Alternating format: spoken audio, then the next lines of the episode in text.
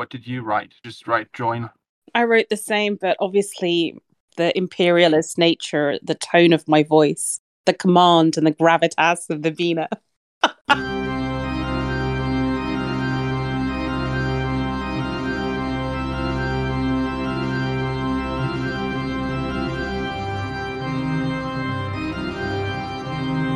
Welcome to the Vassals of Kingsgrave Wolfcast edition, our review of the second episode of the first season of House of the Dragon. My name is Patrick the Tall, and we are an off- offshoot of the podcast of Ice and Fire.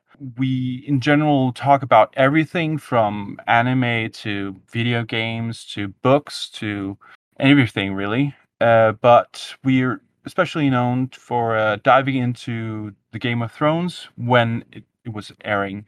Um, so we're glad to be back, and uh, in general, in this episode, we will be spoiling the books, all the books of George R. R. Martin, but we will not be spoiling past season five of Game of Thrones, since I personally have not seen um, past that, and some of the other people who listen to this have not either. So for another, a more full spoiler uh, experience, you can go for the Dragoncast, who is also part of the Vassal of Kingsgrave. I am joined here today by Bina Hey everyone, it's Bina 007 on the Discord server. and uh, Sarah. Hey everyone, it's Sarah, aka Dr. Blood. We also have Elle. Hey guys, it's Elle Nettles. Um, glad to hear from everybody. We also have Bing. Hello, this is Bing. I once upon a time was a huge fan. And lastly but not least, uh, Jock. Hello, I'm Jock, author Jock, and social media. So this was an episode where we we saw a, it was a slow episode to be completely honest. We had a lot of council meetings, we had a lot of talks between different characters, and we got to you get a better feel of them. But uh, if we weren't to go to into the lemon cakes, um, would you like to start out, Bina, uh, telling us what you would give them? Well, I think I gave the last episode a four and a half, and only just because I think, you know, you saved the five for the Battle of the Blackwater style episodes. But I would give this an equally high rating because what you call slow, my dear friend, I call an emotional roller coaster and huge character plotting that brings us to what's going to be the ultimate civil war. So I loved seeing Alicent and uh, Rhaenyra develop their characters in opposition to each other. And I just thought it was just full of great acting. So yeah, I did not find it slow. you are entitled to your opinion. Sarah, what about you? Um, I agree with Bina. Um, I really enjoyed the characterizations that happened, and um, I was especially impressed by how radical and atmospheric shift they enacted um, between the first episode and this one, and how neatly it was done, and how it still felt cohesive as a whole show. So I'm gonna go also um, four and a half, maybe four point seven five if we're really parsing our lemon cakes. But um, yeah, I, I'll save the five for a showstopper, but it's a five across the board for me so far, like just the show itself. Um, so like four point five. Wow. Okay, that's that's high praise. Uh, n- Elle. I'm gonna go with, and I believe I did a four for the first episode as well. Um, a four, though I'm kind of in the middle between Bina, Sarah, and you, as that it was an emotional roller coaster and definitely an emotional ride for sure with all of the things that happen and the characterization of everybody kind of building it up to where we know it's going to go. But yes, I can admit, especially compared to last week, it was slow in that pace. But that doesn't mean that wasn't bad or wasn't as good as the first episode, but meat is really what brought me as opposed to initially going from a 3.5 to a 4. So I'll say a 4. Very nice. Uh, Bing. Go with a 4.75. I really liked this episode. It was really nice. Um, well, uh, I think, yeah, I think the, the characterization is something that was, I feel, missing from the first episode. It was really, really got, they really, really got into it this episode. Um, one of my complaints from the last episode was that I don't feel like there's such a strong, the, the, the, you don't get the sort of the strong characters that we saw from the first episodes of Game of Thrones. I think they really did that job here in the second episode, so that's a good thing. And I really like Viserys. He's just a nerd who wants to he, sh- he really shouldn't be the king. He really should be painting figurines and In like contemporary that. life, he'd be an adult fan of Lego, wouldn't he? Or or or Warhammer or some or, or something like that. So you- you're saying you would marry him? I would. I'm not saying yes, I'd marry him, yes. but I am married to. Uh, uh, uh, uh, Sure. uh, And- equally. uh, Yeah. Okay. So He's a good. He's a good dude. Yeah. If not, he didn't have to be the king. well, we'll Yeah. get into Bina, why he's a good dude into in later in this episode, my friend. mm, I too am, am espoused to an adult fan of Lego, so that that hit home for sure. I feel your pain, sir. um, well, we'll move on to Jock then. Um, probably about the same, three out of five. Um, find it quite a change in the character that um the book version of uh, Viserys mostly married an eleven-year-old, and the show version um um was against marrying a twelve-year-old. So he's um certainly um a lot better than in the books and in the show. Yeah, Jock. Jock is is different. um, but yeah. Um, to round it out, um, I was I would give it probably the same, maybe a three point five this time. I mean, there's a a lack of see, uh, scenes that I really dislike this turn this time, which of course is good, but also it lacks some of the scenes that I really liked last time. So I don't know. It's it was on on the whole better than last time, definitely. So I'll give it a 3.5 lemon cakes out. Yeah, out of five. So no, we've done this, and uh, before we go into the whole discussion about the sh- the show proper, um, I was, um, you know, I was, you know, Bina asked me whether or not it would be a good idea for us to have a little lore drop, not about the books, but about this podcast itself. And um, well, I've I think I've found something that sort of tells the short version of the story, and I'll just do this right now. So there's a castle in Dorne called Kingsgrave. This is the ancestral home of House Manwoody, a house name so hilarious it must have been named so as a jest. A podcast and fire claimed in the beginning of time this name uh, and castle for their own, and we, being an offshoot, owning its allegiance uh, to said podcast of of the Manwoody persuasion, would naturally be vassals of Kingsgrave, which is hence our name. So, is there anything more to add to that, uh, Bina or or Bing, for that sake?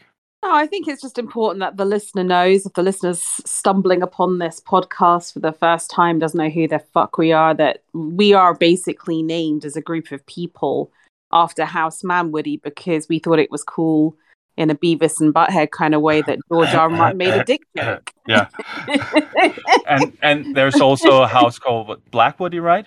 Yeah, yeah. But Manwoody just sounded like a penis joke, and we thought it was cool that George would throw one in. So that Yeah. that our our our origins are not illustrious. They are they are very firmly um, juvenile. So Yes.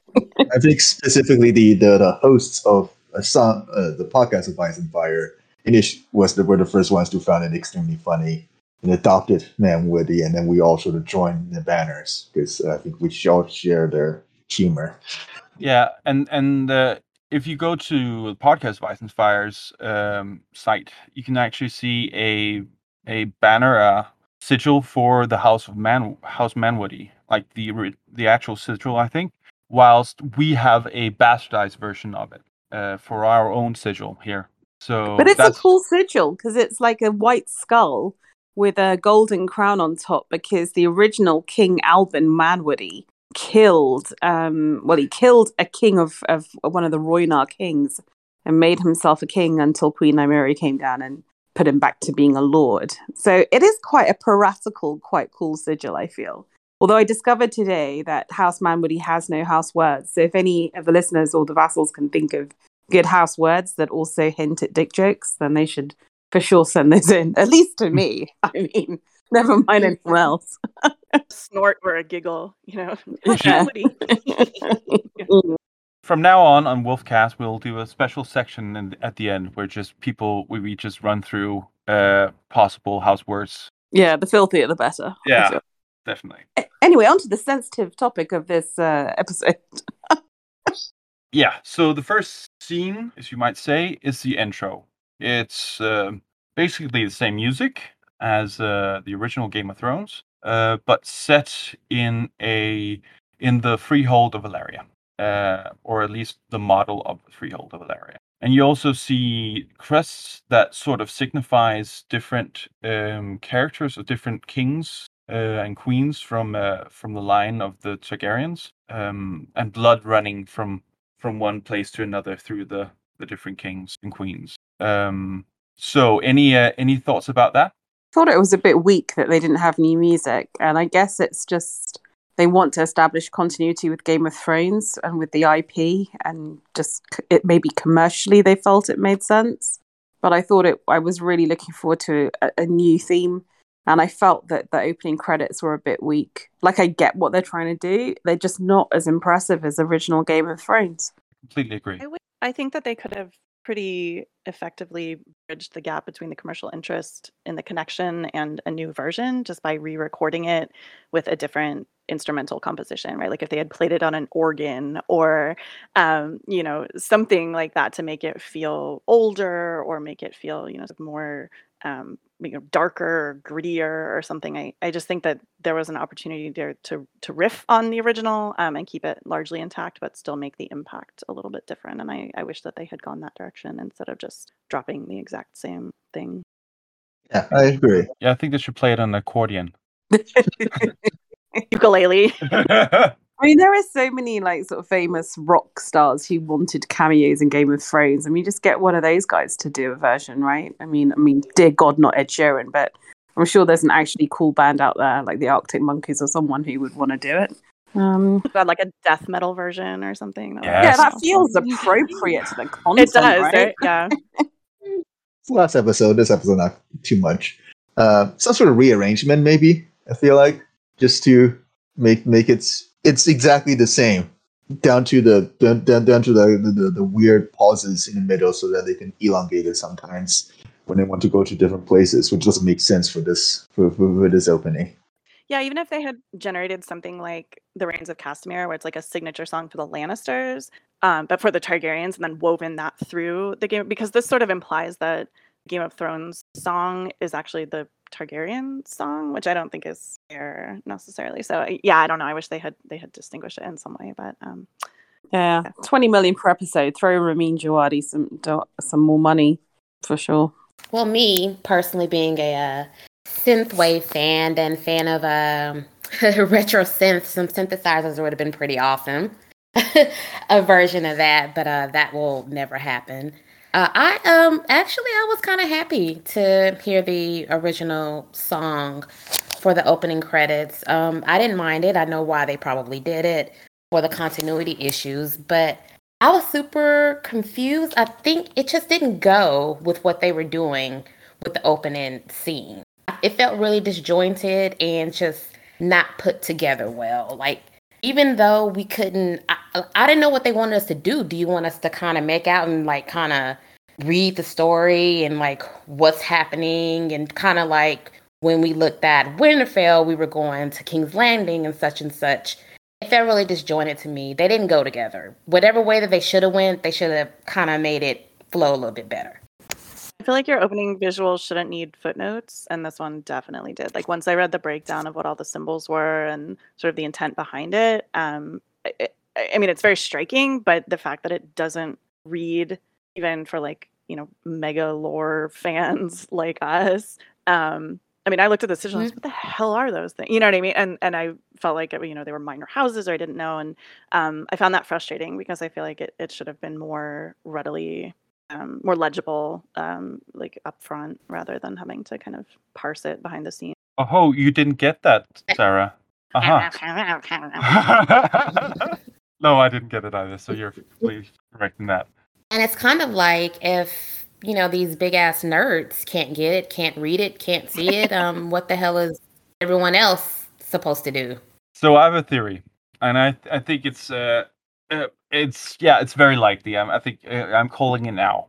I think they're gonna change Viserys' death to him instead of being impaled on the Iron Throne, he's gonna be impaled on his own model city, and that's the blood running through. Oh no. The answer to L's what are we meant to do is we're meant to go onto the Reddit because Mr. Corb Reddit thread where someone had absolutely passed every single image in the opening credits and which bit of Targaryen history it referred to. So thank God for the Reddit nerds because they're another level of nerd from us. My favorite part about the intro was the bottomless well that was the Targaryen sigil at the end. And I, I thought it was very um, extremely foreboding in a very negative way that all of this blood, you know, connected all of these different pathways and all these things and then eventually it all just poured into a hole in the ground and that's the targaryens um, which is not inappropriate for for the way that this thing goes but it was um, like oh that's not good for them No. Well, um, let's move on to the first real scene, uh, the small council. So the council have gathered to discuss the choosing of a new Kingsguard and trouble at the Stepstones. Rhaenyra proposes dragons, which is silly, and silly, silly little girls should go play with knights. Um, what do you think about that, Dean? I think it's good that they immediately, in the beginning of this episode, establish Rhaenyra's character because this episode is really important for her. We didn't really get to see her um, enough in the last episode, I think, uh, enough to make make her stand out on her own. Um, and this episode did. And I think her actress, well, current actress, unfortunately, I think she won't be acting in this role for a very long time, but uh, she did a really good job. Definitely. Bina, you had something about uh, the small council? I mean, it's a throwaway line, but the fact that they're always drinking wine probably doesn't help the quality of decision making. I also really want to know what the flipping balls in the disc signify. Never seen that anyone really use them apart from put the ball in. Is it meant to be like passing the, the speaking horn, or what's going on with that? Do they do they put the balls in a bag and vote in some way? Do they just fondle their balls? I don't know. I mean, what's going on?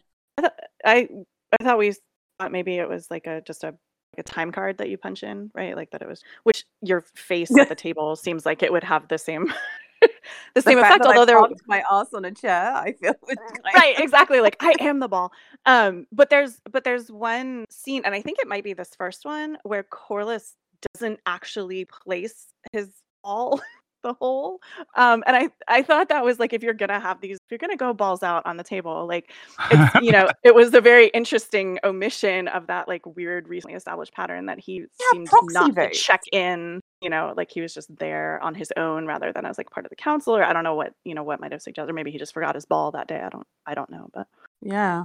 I mean, I, I wonder if maybe you could have proxy votes, like you could give your ball to someone else if you couldn't attend the meeting. no, Um, that's interesting It's maybe made of like dragonstone, dragon glass or something, something like that. or maybe the writers of Game of oh, sorry of House of the Dragon are a bit like George R. R. Martin and just wanted to put in a running visual gag about people fondling their balls. Yeah, that's that might be it. I don't know. Yeah. does seem like an unfortunate you know reinforcement of what Rhaenys was saying about you know how important the scepter and balls are for governing the realm Indeed. But in general, though, I mean, like all joking aside, the small council, considering how we saw the small council in Game of Thrones, which was fairly dysfunctional, the king basically never turning up or overriding them. I mean, this feels like a functional council whereby the king turns up, takes it seriously, takes advice from all sides. Yes, they have disagreements, but they try and sort them out. I mean, it it does feel like we are seeing um, you know, Westeros in a different era and a better era, better governed era, no matter how much they go on about how fragile it is, than the bankrupt, completely dysfunctional realm we saw with Robert. So it's quite nice seeing it just the machinery of government just working in a way. It definitely shows how horrible Robert was. you, Um. might say, you might say robert dropped the ball Oh. yeah. Um. So, Jock, you have something about uh drinking? Yeah, maybe the Mistress Lanera um, overfilling everybody's cup so that she appears the smartest in the room. I think she is arguably one of the smartest in the room, right? I mean, if they'd ever let her get a word in edgeways. Yeah. Dragons? She is. Dragons? You silly girl. You shouldn't use the dragons. I was also thinking actually what an amazing education it, wa- uh, it was, and I was thinking to our Viserys from Game of Thrones, and that I mean, obviously he comes across as a complete entitled cock, but you know he was not raised in a court. He was not raised in the presence of people acting like kings and showing responsibility and what that means. He's never been privy to counsel and the wisdom of counsel.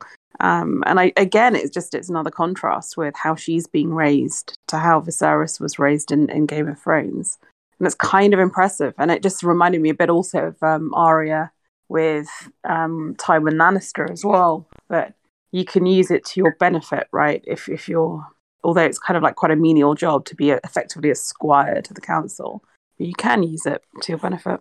Well, I, I understood that in Fire and Blood as being a purposeful choice on Viserys' part to make her so that she would be present and, and she would sort of get to know Ah. the day-to-day business of the realm and that he you know as the realm's delight from the beginning like he wanted her close to him he didn't want her away from him and, and he wanted her to be kind of at the heart of things from the very beginning even in that you know relatively sort of menial um, service but the, that it was a means to an end and i feel already you know I, I thought this in the first episode and i feel like they've continued down this path of doing like a major disservice to her character and her later motivations by underplaying that so aggressively Mm, I completely agree, and I think it also it kind of makes Viserys feel less consistent because why have her close? Because she is the realm's delight, but also his delight. But then cut her off and undermine her so much when she wants to use that learning and make a contribution. Um, you know, Yeah. in this apparently they have very little relationship. You know, he hasn't spoken to her in her grief. Alicent has kind of taken on the role that actually one might have expected between you know father and daughter to come together in this time of grief and it's it's it's almost like which which way do you want it to be why is she in the small council um if her father loves her if he actually is incredibly distant it's so confusing to me Well, I think maybe to give the, the show credit in my show, of the, the before and after of uh, Viserys, uh, uh, before and after his wife died. Sort of before, where he, he was probably more energetic and probably want to get Rhaenyra more involved. Whereas the after version shows a sort of a almost a dead man walking at times that uh, is indecisive, that become much more indecisive, much more, but also much more prone to lash out at times, emotionally unstable, maybe, um, and and not quite as good in terms of decision making as before. Maybe. I think it was le- quite level-headed most of the time. Actually, I think it was only uh, in in It this. was, it was, but yeah, but I think with, with the most major decision in this episode, it shows that he's going directly with his heart. So, any any other uh, opinions on this uh, scene, or should we go on? vamonos Okay, so we're going to the choosing of the King's Guard, and it's basically a scene where uh, Rhaenyra is uh, choosing which uh, King's Guard she finds the most competent to fill the role of a uh, uh, of a King's Guard. They're one short because the uh, commander of the guard uh, died, uh, and now they're one short. Uh, so for her, catching uh, catching poachers and poking each other at tourneys is in Rhaenyra's uh, opinion, all that most of these knights are good for, except for Criston Cole. So I think she's showing that she has a will of her own as like the first real uh, uh, time where she can show and she actually gets to make a decision, and that's good for her character. I think. Any other opinions? and it's a wise decision because she's not swayed by um, old houses she's swayed by who actually has competent battle experience and can provide her father protection so it shows both wisdom and love for her father. I think it's a, it's a cool scene. And you can just see otto hightower who just comes across as incredibly conservative just getting really un- discomforted by this woman. Who has a voice and is more than quote unquote a royal womb. And having the will to really kind of stand up and kind of move right past him as well. And you could tell he was really frustrated and a bit probably uh, worried about that as well, because she kind of really was really smooth with it. Really, no hesitation and very, very impressive will. I think it was also um, a gesture similar to the moment that she had with Daemon and the necklace, where I have the sense from her, even in these first two episodes, that she is very, very firmly rooted in Targaryen history in a very practical kind of way.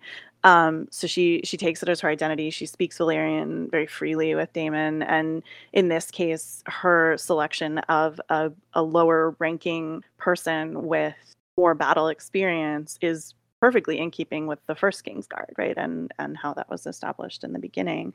Um, so yeah, she has this this kind of like a practical continuity, I guess is maybe the the best way for me to describe it. That like she's aware of what it means to be a Targaryen in ways that should be very helpful for her, could be very helpful for her. So I know I could have looked it up um, to double check. Uh, was it the Lord Commander that passed, or was it just a regular member of the King's Guard? Because I thought the Lord Commander was the knight who was escort that escorts her everywhere. Who I can't, the name escapes me right now, but I was confused about that.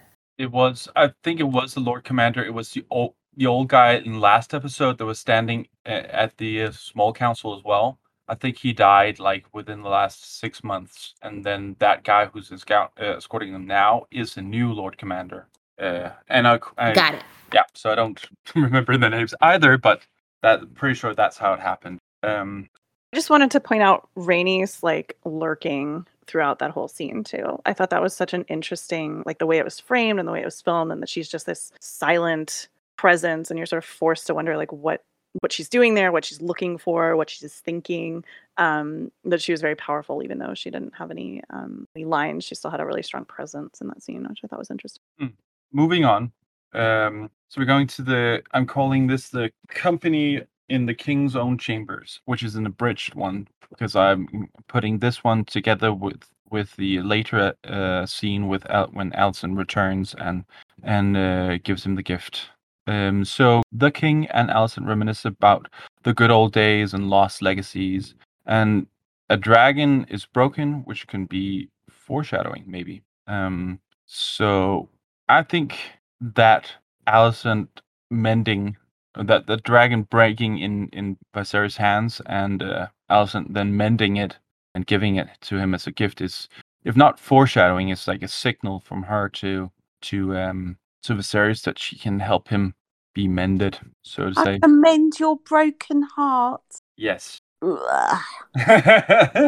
Is this where we're going to get into how much agency Alicent has and how much she likes what she's doing? Or is that coming later? no, it, Right. it's now.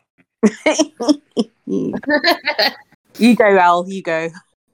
Ah, uh, yeah. Uh, I mentioned earlier that um, it's a kind of I don't want to do it. You know, it wasn't my idea to do it. My father is pushing this, and I'm a dutiful daughter. But holy shit, I'm fucking good at this. Like I have the stomach for it, kind of thing. And you know, I it's my best friend, and you know, this it it it's hurtful. She's aware of what she's doing and, and how it's going to come out and how Renee is going to feel and how it will affect their relationship. But to me, I just couldn't help but feel a very um an air of success on her. And again, I could be completely reading into this. I can completely be overstating her agency, but I definitely definitely think that she has more that it's, you know, it's showing up to be or how the showrunners are kind of making the lens of it to be. I, I definitely agree with Bina on that. There is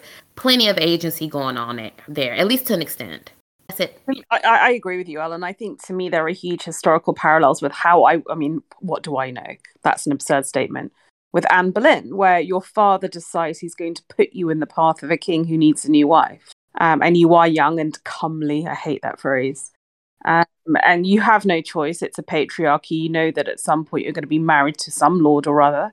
Um, you're not going to have much choice in the matter if your father d- decides to make an alliance. But hey, you can be allied to a king and your your children can be kings and queens so and there is i think for a girl at that age a sort of pleasure in sexual awakening and realizing actually you have some sexual power you can use it and i think that's what i was detecting in the performance which may or may not be what's in the books and i also feel it's an interesting contrast with Rhaenyra and it and it mirrors what we saw in game of thrones that there are there are girls like Arya who see that power structure that they've been raised in and just want to subvert it, want to bring it down. And I guess that's where Rhaenyra is, right? Um, she will be the first if she is a female queen. But there are women who, like Sansa, decide who are also raised in that structure and who are kind of okay with it and just want to be the best they can possibly be within it. Um, they're not rebels. Or Margaery.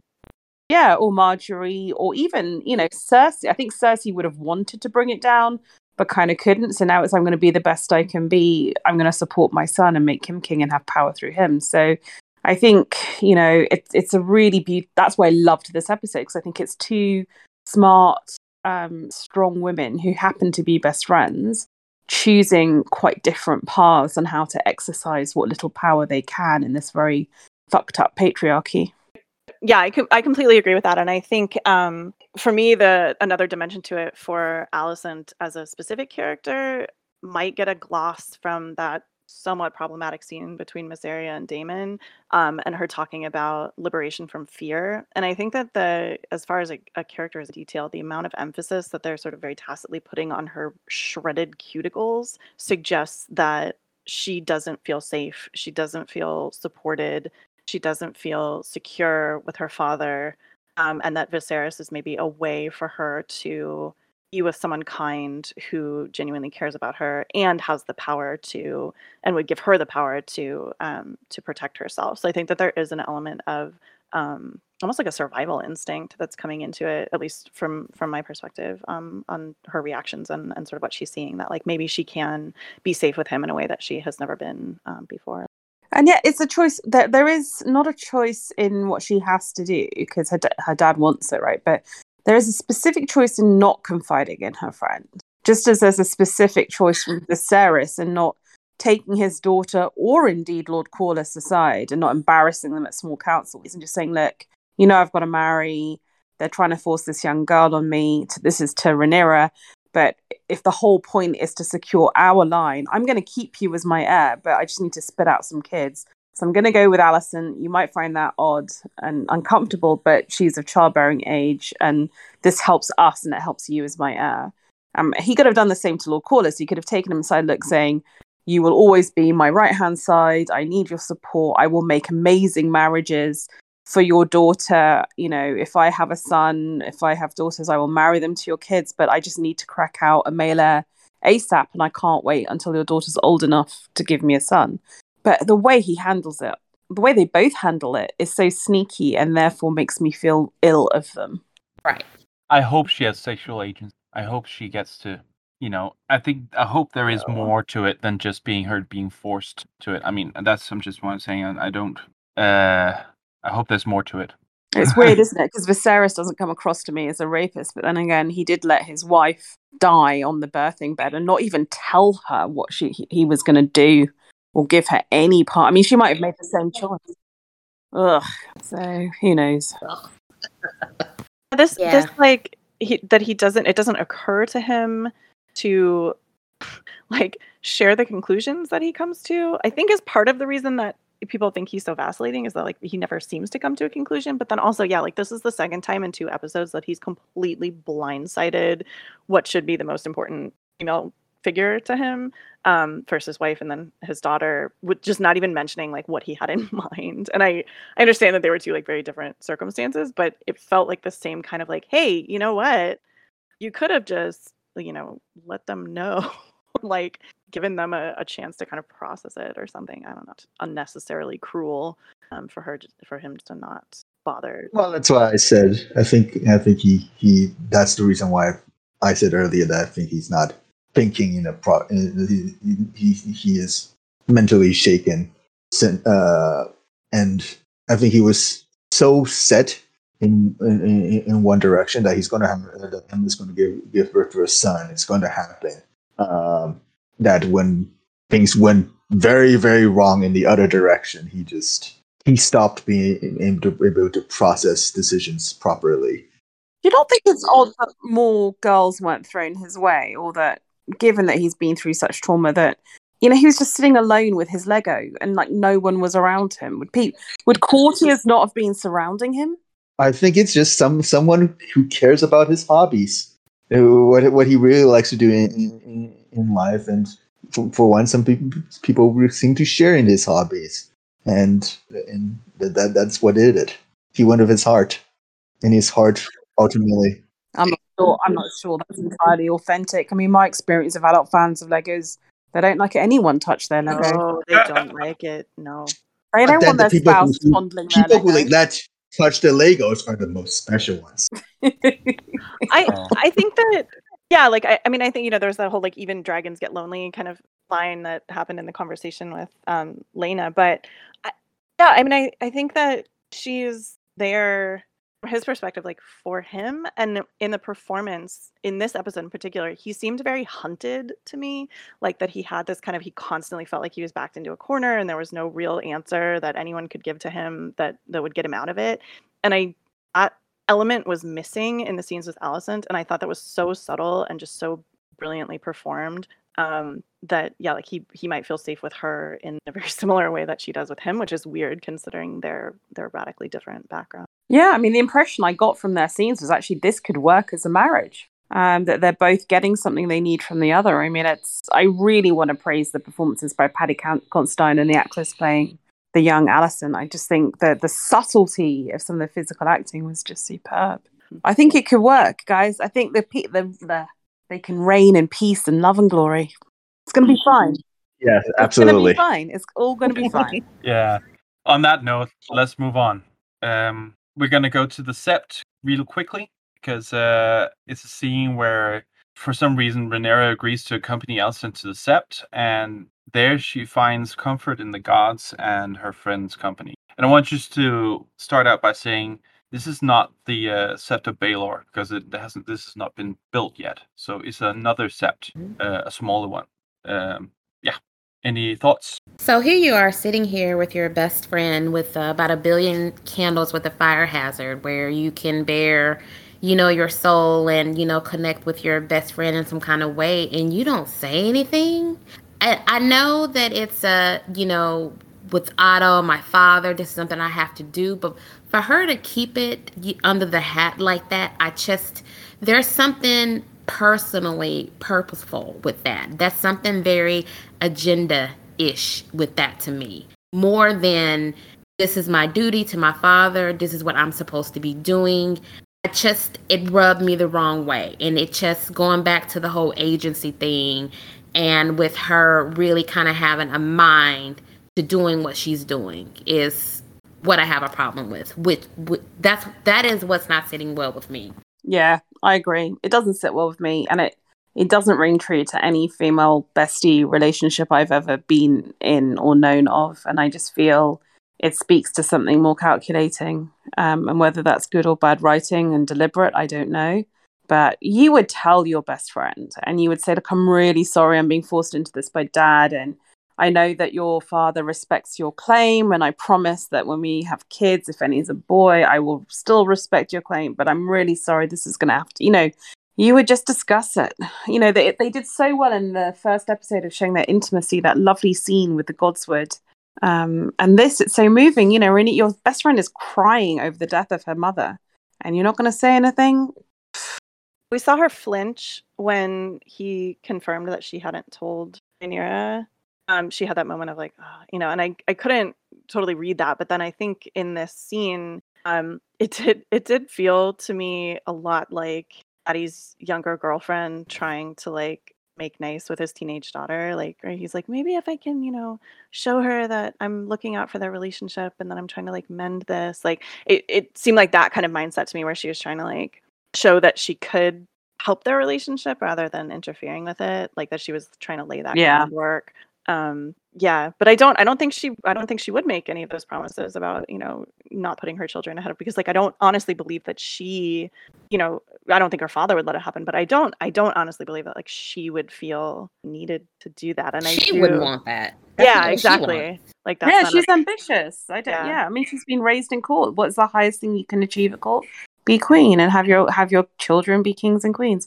Do you think Otto Hightower realizes that Viserys is still committed to Rhaenyra being his heir? Because surely the whole point of marrying Alicent to him is not to have that happen. Or is this something that's just between Viserys and Rhaenyra at this point? I honestly think that he d- uh, that Otto does not uh, count Rhaenyra as a proper heir, and he thinking herself out of that by you know. Well, I mean, that's fine, but then you're by implication saying I don't count Viserys as a proper king with whose word is law. Well, I suppose that's what we're going to get to later, And I isn't think it? Yeah. they made it clear that this that he was arm twisted into making her the heir, which again is the frustration that I have with the changes they made from the book, where it seems much less realistic on Hightower's part to think that Viserys would ever set her aside when she's established as the realm's delayed and his. Um, but in this case, like he, it's it was pretty clear in the first episode that like he was forced into not even choice, right, to make her the heir. So I think it's much more reasonable the way the show is setting it up for Hightower to think that if there is another option that presents itself in the future, that Viserys would be likely to take it. And I don't think that's unrealistic in this scenario, um, in ways that that I feel cheapen Rhaenyra's perspective in the in the forthcoming conflict in ways that I'm not thrilled about. But we'll see. Yep, agreed. On that thing, I I just think we can because I didn't show uh, talk about it any other place in the notes. I think that the scene between Rhaenyra's uh, Rhaenyra and Rhaena, uh, talking about um uh the the how things are gonna go if there's gonna be a male heir for the realm. I think that's um yeah I think I think that's basically what he's also counting on that people will come out the woodwork for for a, a king more so than a queen. I think that's fair. Well, I'm gonna I'm gonna move move on. Courtship in the courtyard with the daughter of the master of ships. I call it. So Corlys uh, Corlys apologizes for his outburst and offers his 12-year-old daughter uh, as Viserys' new queen. And to talk to the scenery, I like that the garden is close to the ocean because it seems like th- that's where the sea snake has his most, you know, refers to his power there. Uh, and that, that's every dealing with like actual plotting or and or dealing with the sea snake with Corlys uh, happens in this courtyard by the sea. So I just like that. That's close to his power. Anything else? Poor twelve year, the poor twelve year old. Yeah. Yeah, I haven't got anything really to say about this scene because I think it's just straightforward, gets us where we need to go. Apart from the fact that if you think of Alicent being an older version of Laena, just taught to be an agent of her house and take direct orders from her father, it makes her actions make more sense, I guess. Um, to me, by far the more interesting thing is Rhaenys giving quite jaded but probably very good advice to Rhaenyra. And actually, when she was doing that, and I wonder if they've done this deliberately, they've cast her to look very much like a younger version of the Queen of Thorns from Game of Thrones. The idea of the, the sort of jaded, cynical older woman who's been through everything and understands the limits of what you can change as a young woman. That to me was the far more interesting part of this scene. Yeah, that's exactly what I thought when I watched that scene. Because before, again, first episode, Rhaenys was always just sort of sitting in the background, not doing anything. They, they really finally gave her a character here, and, and, and yeah, it definitely recalls a lot from uh, of, of, of Queen of Thorns. How many times you guys think the Corlys made Raina practice that bit before she could sit down for dinner? I think she's pretty smart, so probably just she just have to memorize it once or twice. But very clearly, she memorized line by line. I have no idea what she's saying, what it, what it actually means. Oh yeah.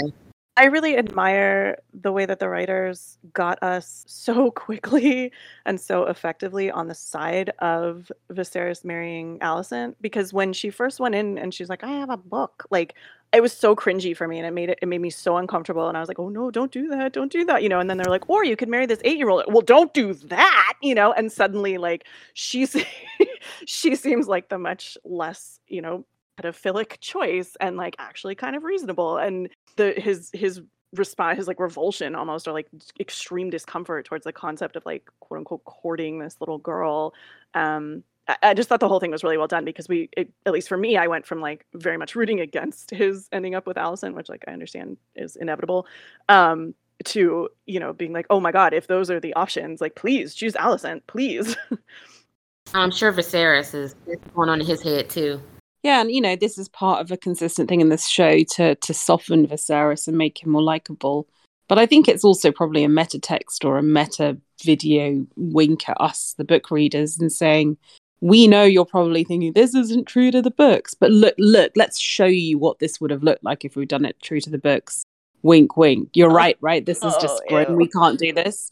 And I think it's just to say, look, give us a break for changing it because we have we have to change it. We can't show you what's on the page because sometimes, you know, when we actually show you, it's just different.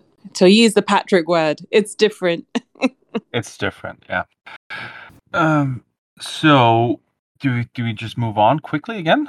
I think I think I think we got what we needed to talk about here. That uh, yes, it I was think Viserys wants us to move very, very quickly from this yes, scene. yes. I, I Uh, would just mo- like to go very much contrary to what I assume is popular opinion and say that the conversation between Rhaenys and Rhaenyra was my absolute least favorite part in this episode. I found it Oh. reductive and I found it very troubling because part of what I liked so much about the Rogue Prince and the Princess and the Queen was the way that in my reading at least, uh, Rhaenys recognized a younger version of herself in Rhaenyra and thus chose to support her claim in a way that nobody supported her. And this felt, this confrontation felt rather, uh, it felt more bitter. Um, and I didn't feel any of that empathy or that that sort of fellow feeling as like, well, if I couldn't be the first queen, then maybe she she can. And it felt like all of that just got gutted by the scene, and I was I was really gutted by that. So I hope that that is not because yeah. I read it differently. So I got the bitterness and the jadedness and that I didn't succeed in doing this and I'm pretty cool. But I got almost like a protective, tough love. And I think Dragon Cars talked about this a little bit as well. To me, it was more like I, I pinned my hopes on achieving this and got so destroyed. Please don't go down that path because it, it's it's heartbreaking. Um, yeah, so I, I took it in a kind of like stern head mistress, but kind of you know doing it for the best of you for, Same. for your best interests. Yeah, I don't. I yeah, I didn't get that at all. And I, even if she had just acknowledged that, I feel like out loud, but it just felt so dismissive and so you know you're stupid to think that this could ever even happen, like you little fool, kind of a thing. Like Cersei talking to to Sansa, rather than um, you know like a, a more potentially Queen of Thorns talking to Margaery. Yeah, yeah, exactly. Like Yeah. that felt like that felt like actionable advice, whereas this just felt like a fucking idiot if you think this is gonna happen, and and that like, that Fool hurt, of a t- And I'm sure Yeah. Rhaenyra, Rhaenyra felt the same way and took it that way as well. that hurt. That hurt. I mean, heart. maybe their show writers are relying on the fact that a lot of people won't have read the books, and therefore you can all, almost make them feel that Rhaenys looks down on as patronizing Rhaenyra, so that when eventually she does come to support her, it'll be more of a surprise and more of a pleasing plot Mm. twist. Yeah, maybe. Yeah. Oh yeah. Right, I'll I'll go with that for now. Thank you, Bina. You have soothed my my aching. That's what I'm here for. Yay. Going to the supper then.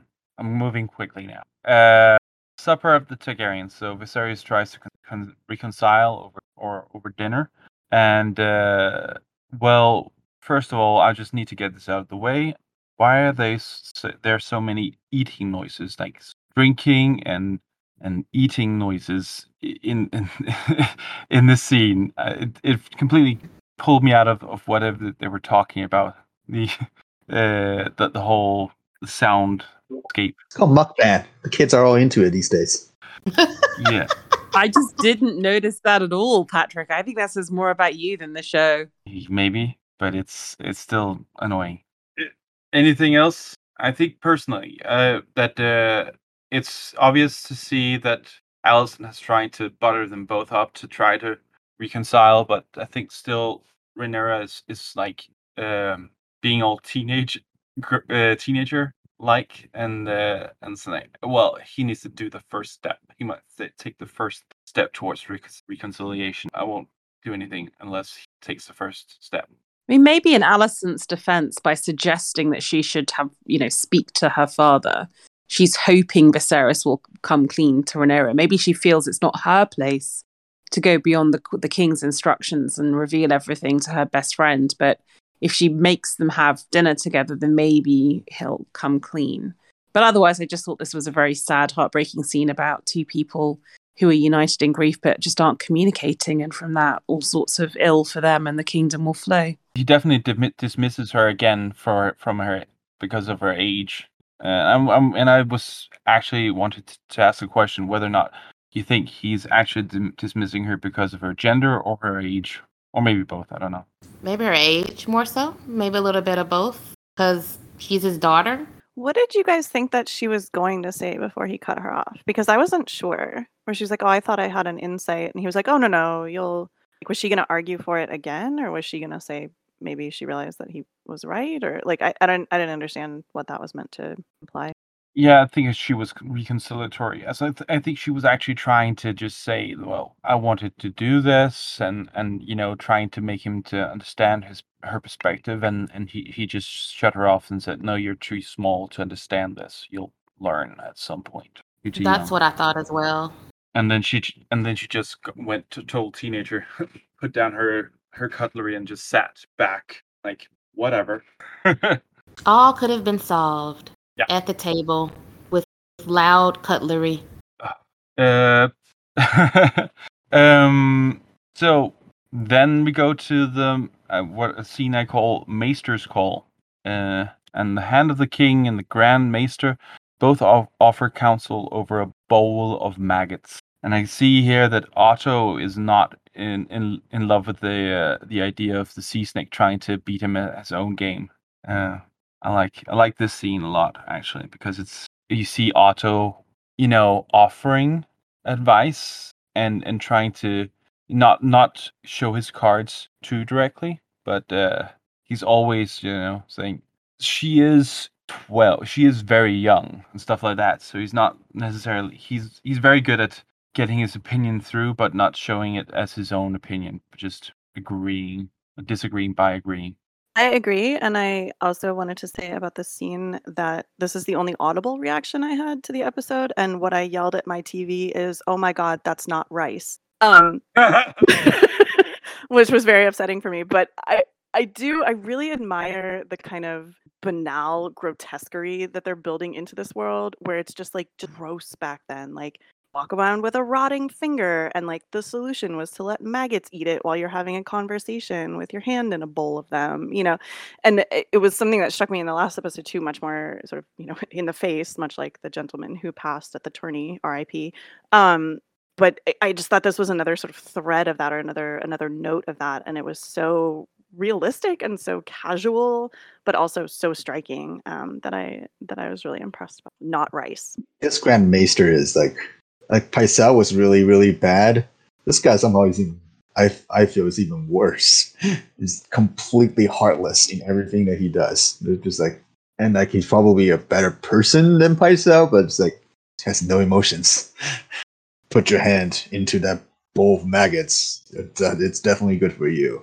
well maggots aren't necessarily bad is it bing that's one of the few things that are you know Putting I'm I, I'm not sure about the medical efficacy of a giant bowl of maggots yeah no eating your dead it's actually it's actually something that's still used today for um is it is yeah it, is it like an okay. organic debridement Never mind. method yeah I'm not a doctor. yeah yeah no absolutely it's a it's, It's- a legitimate i mean i would never do it but it's it is a, a treatment that is still applied to um just apply maggots to a wound because they're they're very very precise at removing only the dead flesh and leaving the um viable tissue untouched Yeah. Yeah, feels gross. And and and the good and the guy just and the mate the Grand Maester just sort of he just I don't know.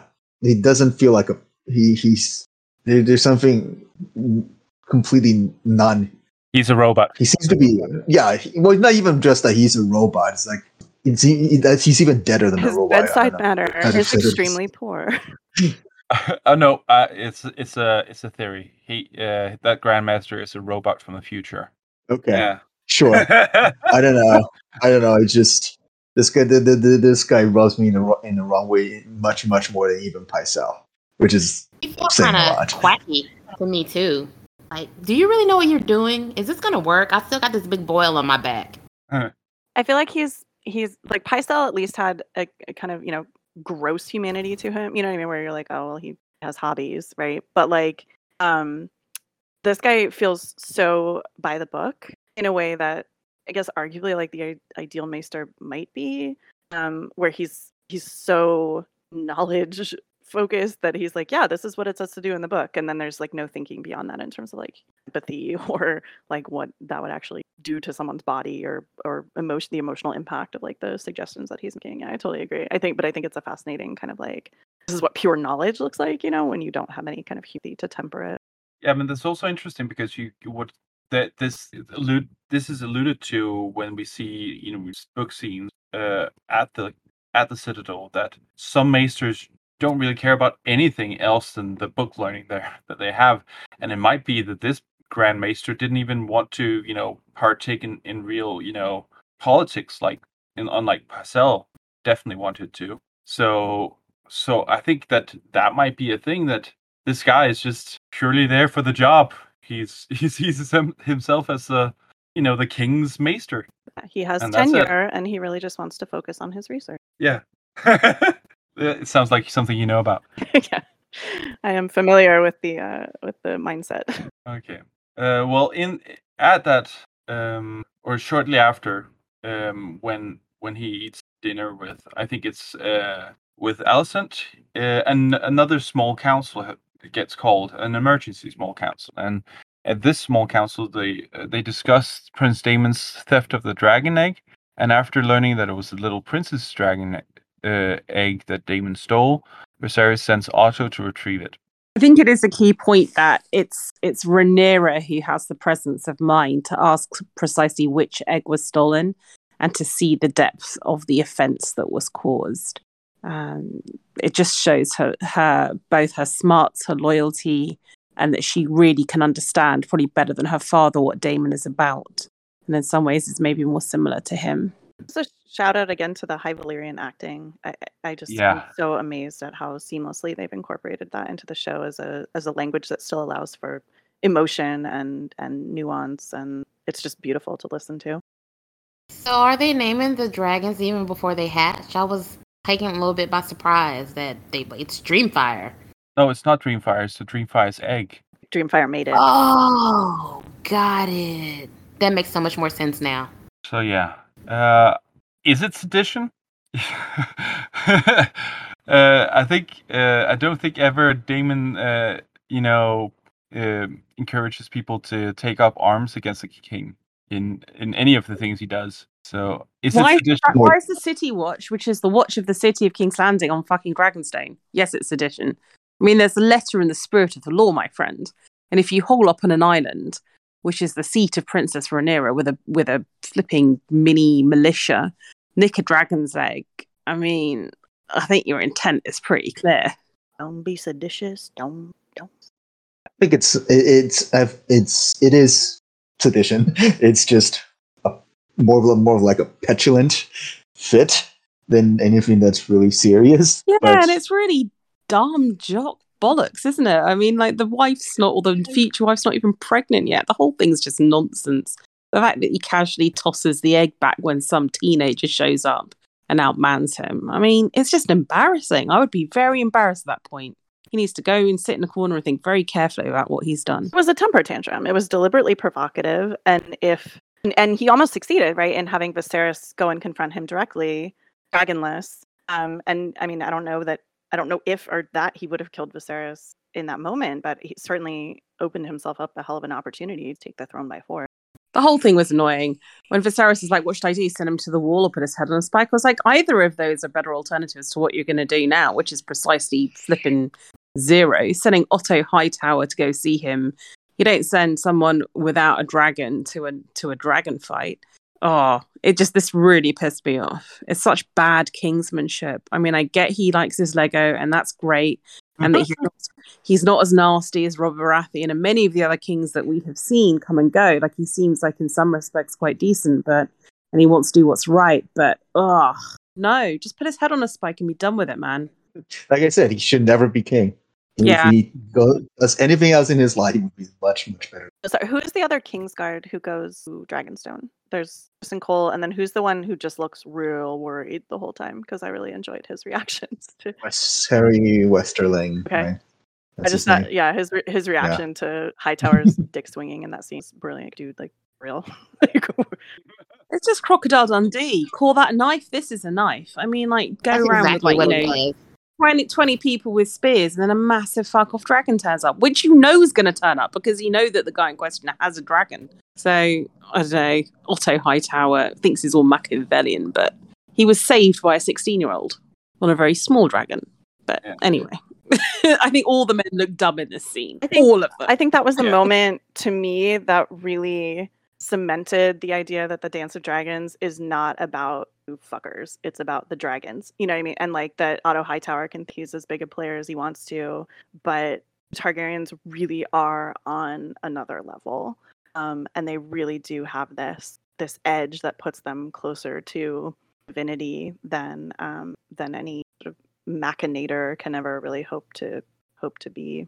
Yeah, brains are nothing against weapons of mass weapons of mass destruction, and it's why I've always I've always really disliked dragons in this series because I think they really unbalance and unhinge the plot because they're such a ridiculous um, sort of disproportionate force relative to even the richest, most powerful, conventionally armed lord. That I think they just make kind of the stakes and the tension in storytelling very difficult. Well, they're unanswerable. Yeah, Yeah, exactly. yeah. I know there's lots of Targ fans on on off on the Discord and in this community, but I've always found found it just narratively un- not helpful.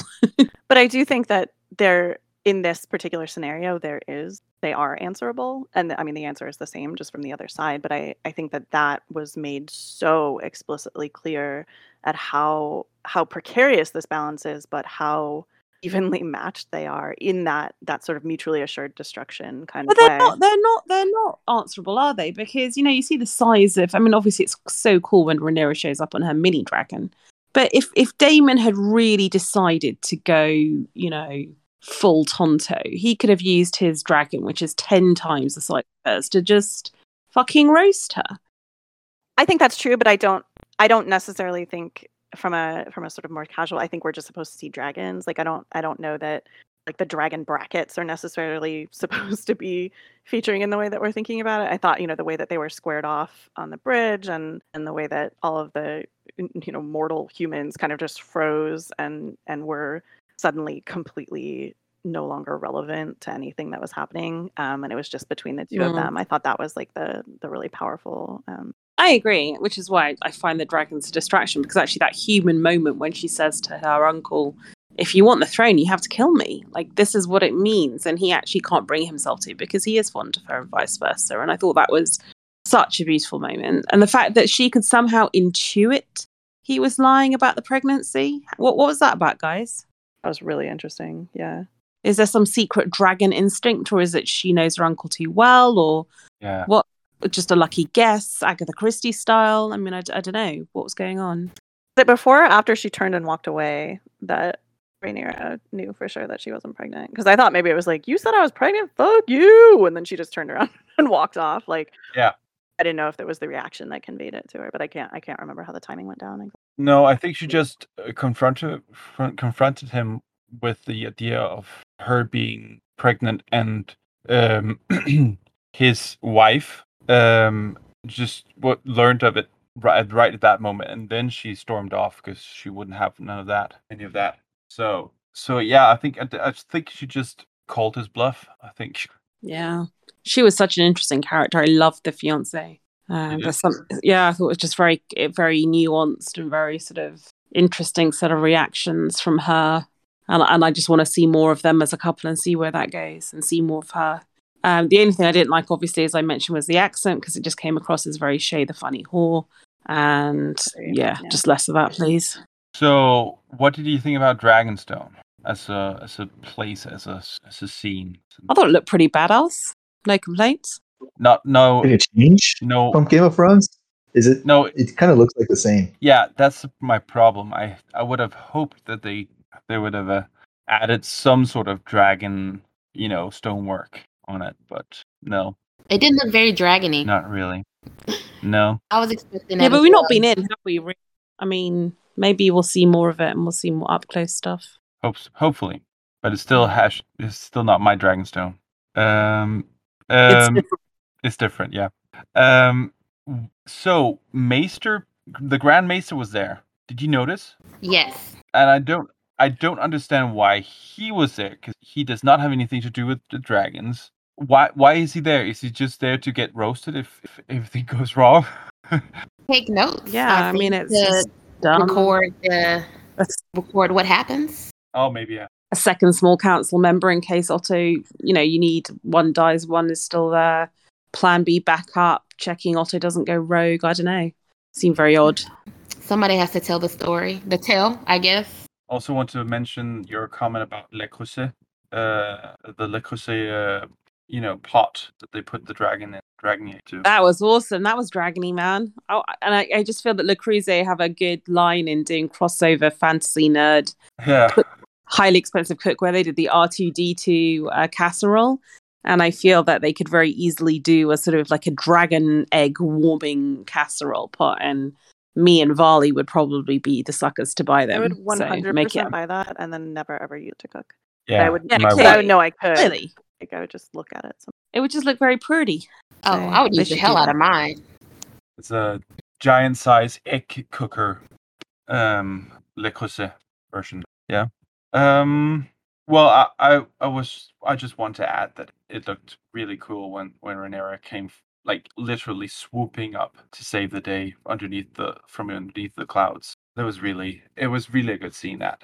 Um. I thinking about the the incubator just one more second. I think it's really interesting the the sharp contrast that we have in the very efficiently managed uh, dragon sort of day to day with the with the dragon keepers and in contrast to Dany trying to like muddle her way through like what the fuck to do with these. She's like, oh, maybe I should put them in the fire. But they like have a specially designed, you know, ready to go, already filled with coals. Like pop that baby in there and we'll take it back to you know. It's it, it's so the contrast between like the dragon knowledge and the sort of yeah like the everyday nature of it is fascinating for me. And this like it's just so routine um, in a lot of ways that are very strikingly contrasted with um, our first introduction to dragons and their eggs. Yeah, and it is lovely. Like I say, just seeing that sort of somehow governmental infrastructure functioning is fascinating mm-hmm. for those of you who know it as its dregs in Game of Thrones.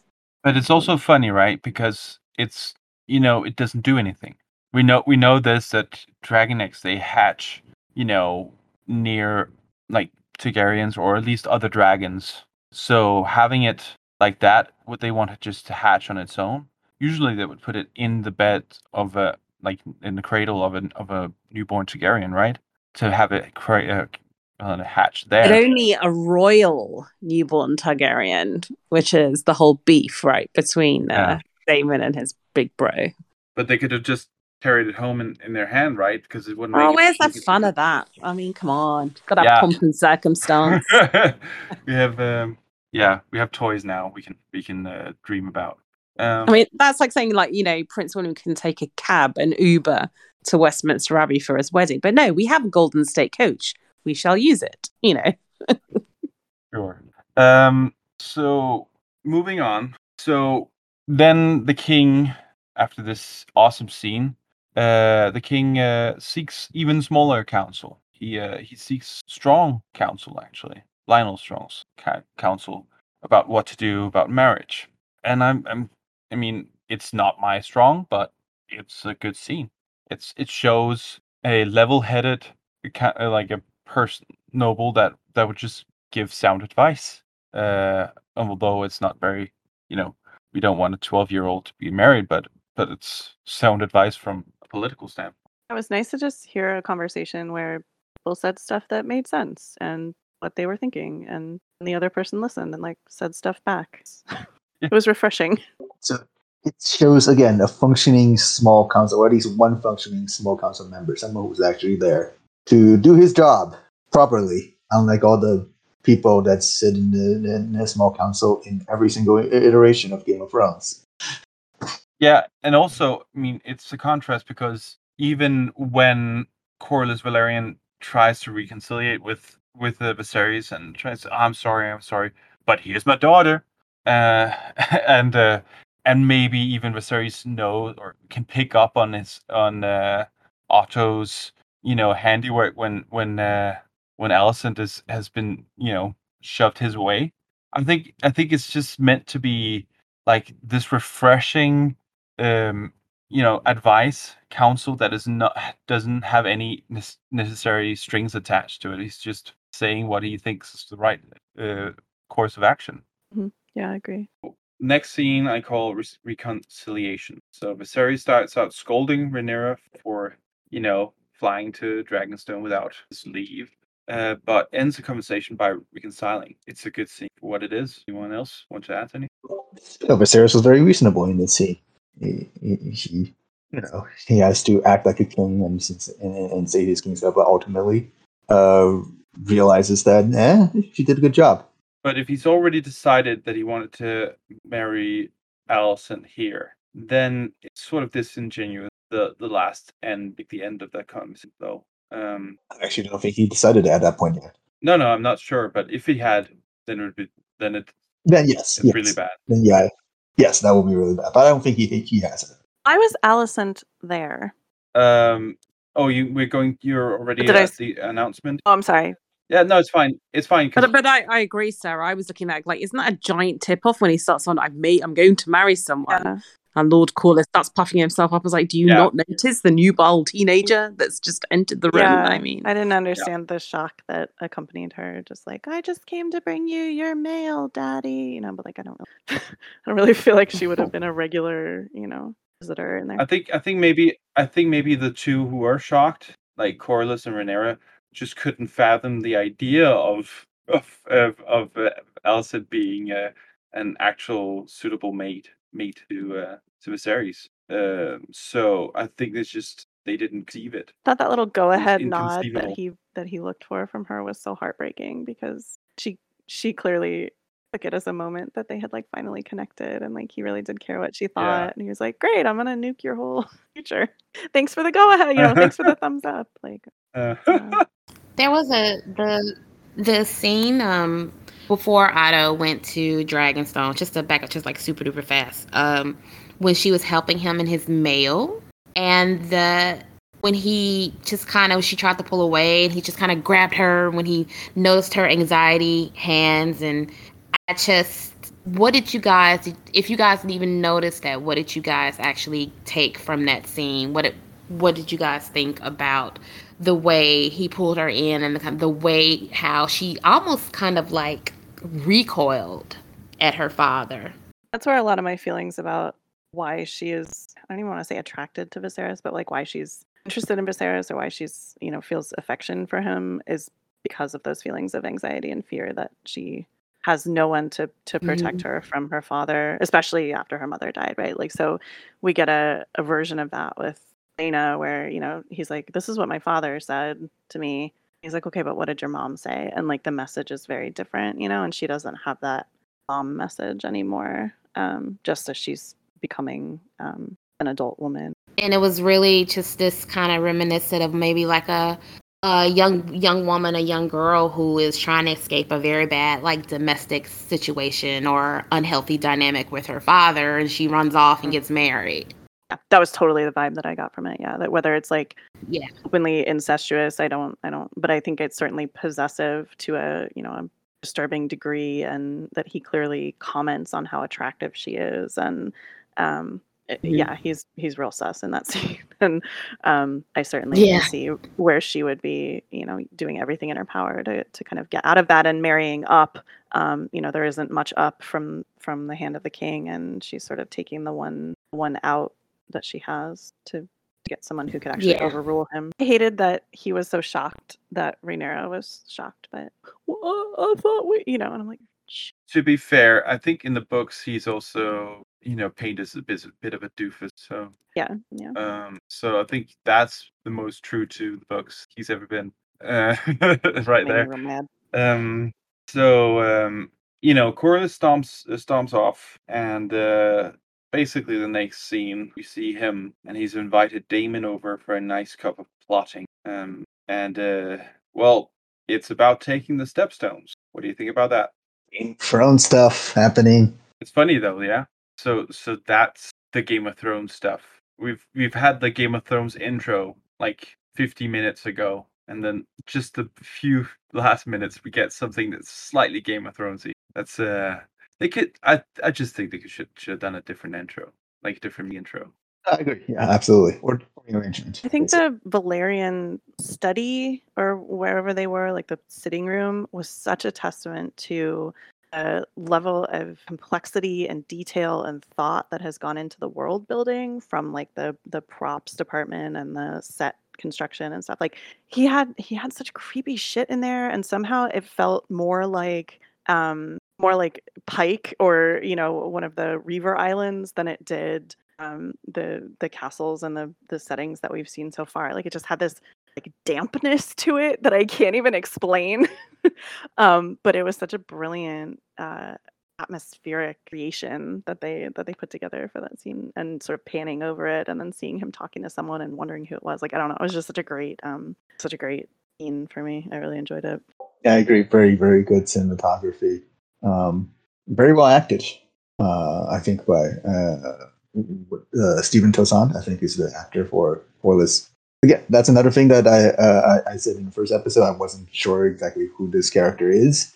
Again, second episode, Now I have a much better idea who, who what Corlys Velaryon's about.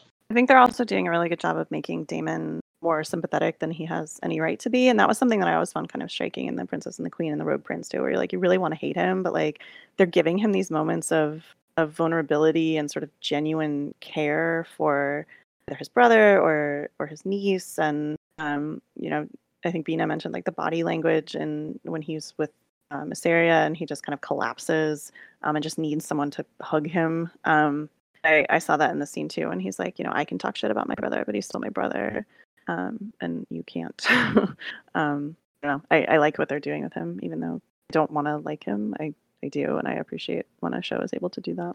It's certainly a highlight for me as well overall in the show, how they kind of elevate him in that way. It, um, no matter how much I want to hate him or say he's disgusting and all these awful things, the way they're writing into that and the way they're weaving that vulnerability into him, I think it just kind of elevates him as a character overall. Yeah. yeah, agree for sure. I think he's he's supposed to be a douche and and be immature and un, like have machismo, right? He's like he doesn't like you know he jests and and gets uh, and gets uncomfortable when people you know knock him down a little uh, from his pedestal, uh, and then and then he sometimes just you know still has his own code of honor. Like it's not like it's not like our code of honor, but he's still he has something he w- just won't do uh, especially about family. Weird. Giant frat boy. He is. And he gathered his giant frat yeah. in Dragonstone. I feel like he has much less hateable Theon Greyjoy energy. Yeah. Oh yeah, jerk with a heart of gold. Maybe that's a good trope for him. Yeah, definitely a jerk. I mean, the, I'm not sure about it. toxic masculinity, though. You know, where he's like, it's it's so much of it is a performance and you know, the swagger and the yeah. unnecessary risk taking, and then you know when he's with his whore, he just feels sad and his penis. It doesn't work. I think I think you're completely right. I think it's yeah, toxic masculinity bold up to a, into a prince. That's uh yeah, that's that's I think that's right very correctly. And I don't and I don't think that's disingenuous to the character either in the books. I think that's completely fair to portray him like this. Yeah, absolutely. I I think that the translation of his character from page to screen has been really satisfying for me so far, um, especially in contrast to some of the other choices that they've made. So yeah, I'm I'm really excited. I don't think they've done him dirty at all, and I I appreciate that. Do anyone want to come with some uh, get you know join in with closing notes for for this episode? It's pirates are they trying to play them up as some sort of really really horrifying monsters, or mm, they look weird? and the idea that I like to feed crabs of people is kind of fun. It just, I totally agree. I felt like coming back to that crab feeder imagery as many times as they did in the episode was unnecessary. Like I felt like it was really striking the first time. The second time I was like, okay, I get it. They feed people to crabs. And then the third time I was like, the fuck, it's fucking crabs. They're still feeding people to them. You know, like we get it. Um, do they have grayscale, or is that something I completely misread? No, I, I thought that as well. But I also thought that the very last scene that we would see the drag uh, Daemon's dragon flying over and you know torch them. The world's largest crab bake. Yeah. yeah. I think we're going to see that next episode. We're going to see a giant crab. Throwing some ears of corn and some Cajun seasoning, and you gotta you got a party on the stepstone. Oh, you're making me hungry. Stop. Hmm. okay, so anything else? I'm stoked for next week. I can't wait to see more. Oh yes yeah, it's actually quite good. I mean, it's it's improved for me as well. When we get get rid of the gratuitous, uh, you know, violence against women, then it's it it jumps yeah. in my book at least. So that's good. Uh, but we'll see. Maybe they'll have some next time. There's always hope, isn't there? oh no, that, I I do I wouldn't say that, but yeah, uh, it's it's not without the realm of possibility for them. Just I read somewhere that there's something like three or four like excruciating childbirth scenes in the first six episodes or something like that. So I, I mean I think the odds are ever in our favor that we'll get some violence. But I do I mean this is such a weird thing to say, but I was thinking with the C-section like it was refreshing in like the most horrible possible way to see extremely gendered violence playing out against a woman that was not, which you know speaks to the nature of the world that that it's you know like the bar is underground with how they treat women but like i did think that that was a very um, striking choice as an introduction to this world to suggest that women are expendable um, that they are very much secondary in terms of consideration if they're ever considered at all that they have this very singular purpose but yet without making it a, a sexual violence that happened. Um, i thought that was admirable. It was still just absolutely gut wrenching and and I still like hear her screaming in my head. But um but I, I appreciated the way that they hit a different note, I guess, is maybe the best way to Yeah. Anything else? Um, just in regards to the theme of um the way women's agency is um largely controlled by um the patriarch society. Um, I feel like um with uh, this episode, um, they've uh, uh, made it more uh, fantasy rather than paralleling our own world, which I think is a bit disappointing. We'd have liked to see it uh, closer to uh, family like rather than.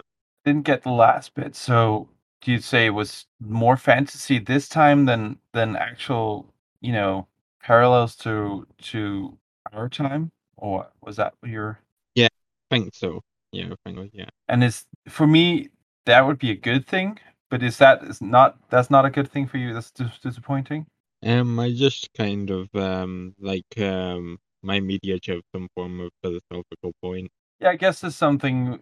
Media is a way of, you know, conveying thoughts that you know is present in in current day society, and whatever you read into, you know, literature or media is sort of a reflection of problems you deal with today. So I guess that's completely correct, that or like understandable that you would wish for it to be as apparent as what la- was last time. But I don't. I, sometimes I just want str- I just want dragons. Um, I guess personally, and yeah, and we got some, so that's good. Um, yeah.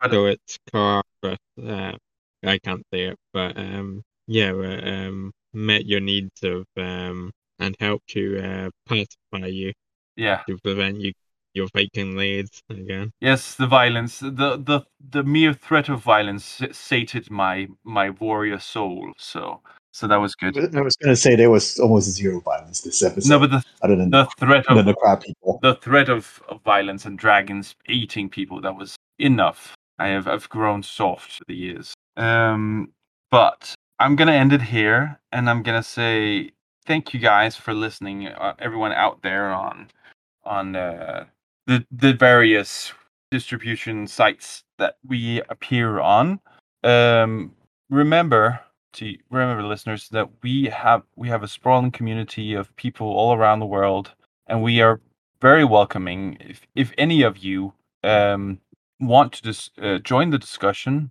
maybe just on uh, on in, in text or or maybe even at some point join in on our podcast, you can uh, find us on Discord. And yeah, as I said, we're very very welcoming. We, we want to get more opinions into these casts. Otherwise, if you're watching on YouTube, uh, just you know the things, the doobly doos and the bells and everything that that brings us distributes our our show to more people. So if you like to do that, do that. If not, it's fine.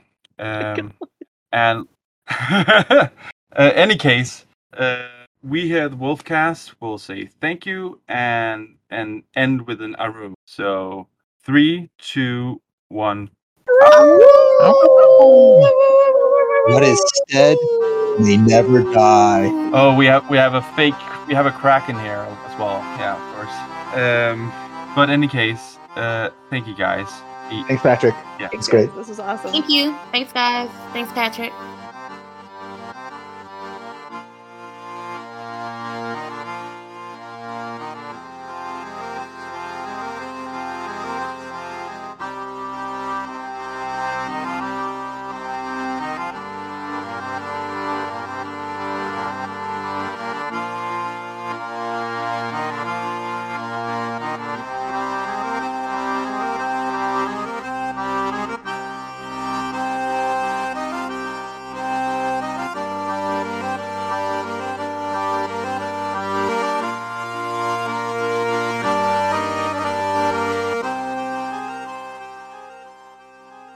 Oh, there you go.